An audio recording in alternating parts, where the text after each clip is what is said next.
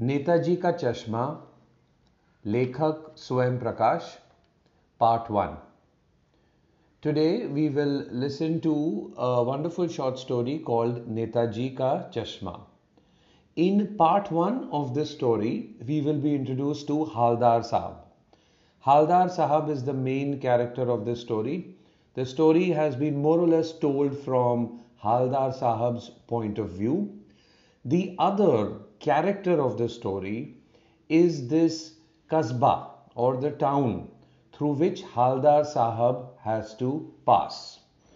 You will be introduced to this little town that Haldar Sahab has to pass every now and then. In this town, there is a statue of the famous freedom fighter Netaji Subhash Chandra Bose. It may help you to Google Netaji Subhash Chandra Bose, uh, especially see his image to visualize the statue which is at the center of this story. So if you want, you can pause here and Google Netaji Subhash Chandra Bose so that you can see some images of his, especially ones, I mean, uh, all images of his will be with him wearing glasses and as we go along, you will see why that is very important to the story. So let's begin.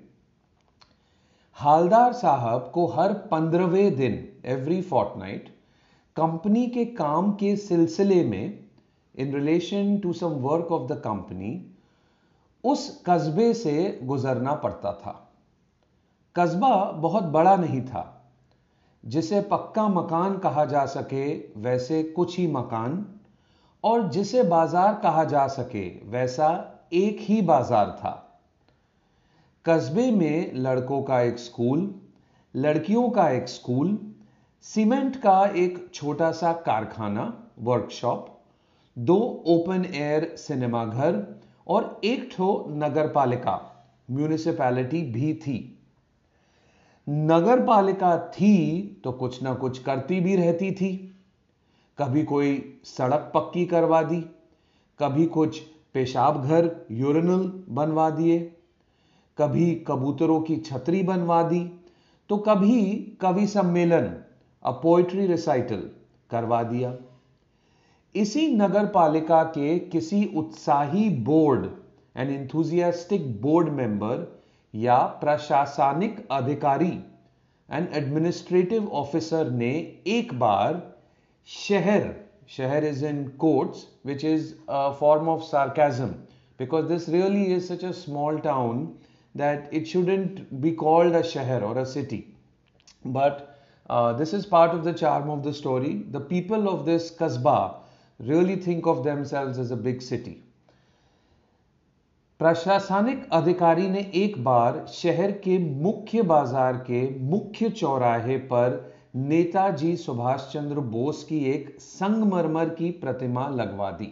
Sangmarmar is marble pratima is a statue यह कहानी उसी प्रतिमा के बारे में है, बल्कि उसके भी एक छोटे से हिस्से के बारे में। पूरी बात तो अब पता नहीं, लेकिन लगता है कि देश के अच्छी मूर्तिकारों की जानकारी नहीं होने और अच्छी मूर्ति का लागत अनुमान और उपलब्ध बजट से कहीं बहुत ज़्यादा होने के कारण। The budget for a good statue versus the budget that was available for this municipality there was a very big gap between the two बहुत ज़्यादा होने के कारण काफ़ी समय ऊहा पोह इनडिसाइसिव ऊहा पोह they remain indecisive for a long time काफ़ी समय ऊहा पो और चिट्ठी पत्री में बर्बाद हुआ होगा। Wasted a lot of time in letter writing और बोर्ड की शासनावधि टेन्यर समाप्त होने की घड़ियों में किसी स्थानीय कलाकार लोकल आर्टिस्ट को ही अवसर देने का निर्णय किया गया होगा।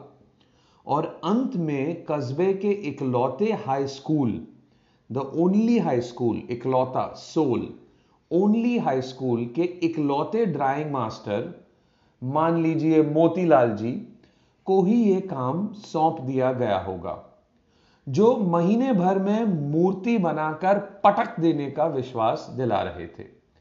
पटक देना is actually a very funny word play it's not the sort of thing that you would do for an artistic creation Patak Dena is the sort of expression you would use for something that you were trying to do in a hurry, for something which wasn't that significant.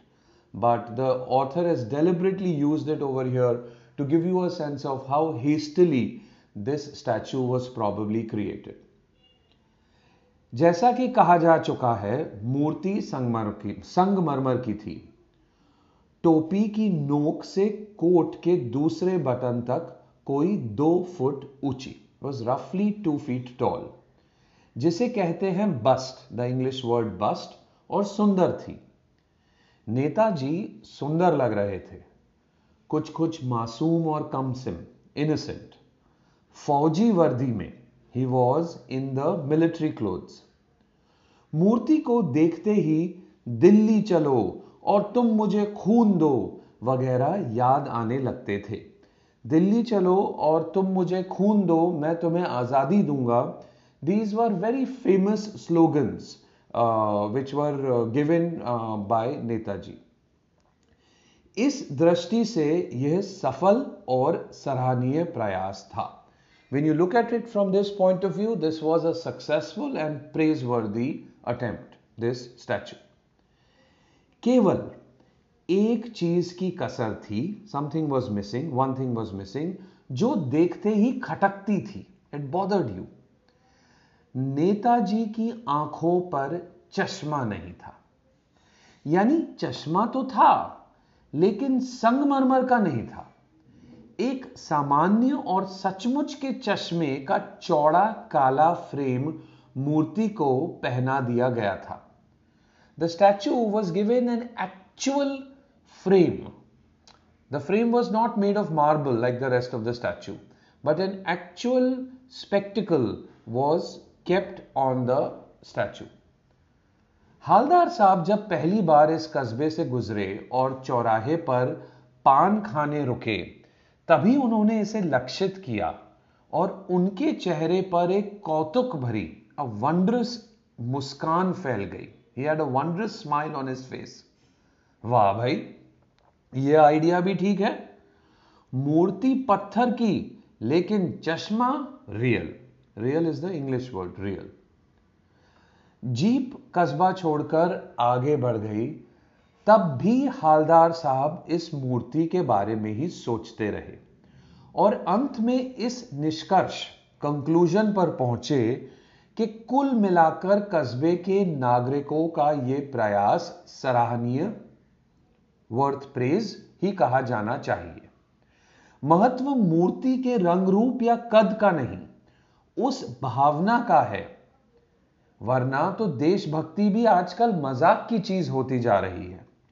Haldar साहब believes that the the spirit behind that statue must be appreciated it seems that this kasbah, this little town, is full of people who are patriotic, and that is why they take care of that statue and put a real specs on it, even if the marble one was not made.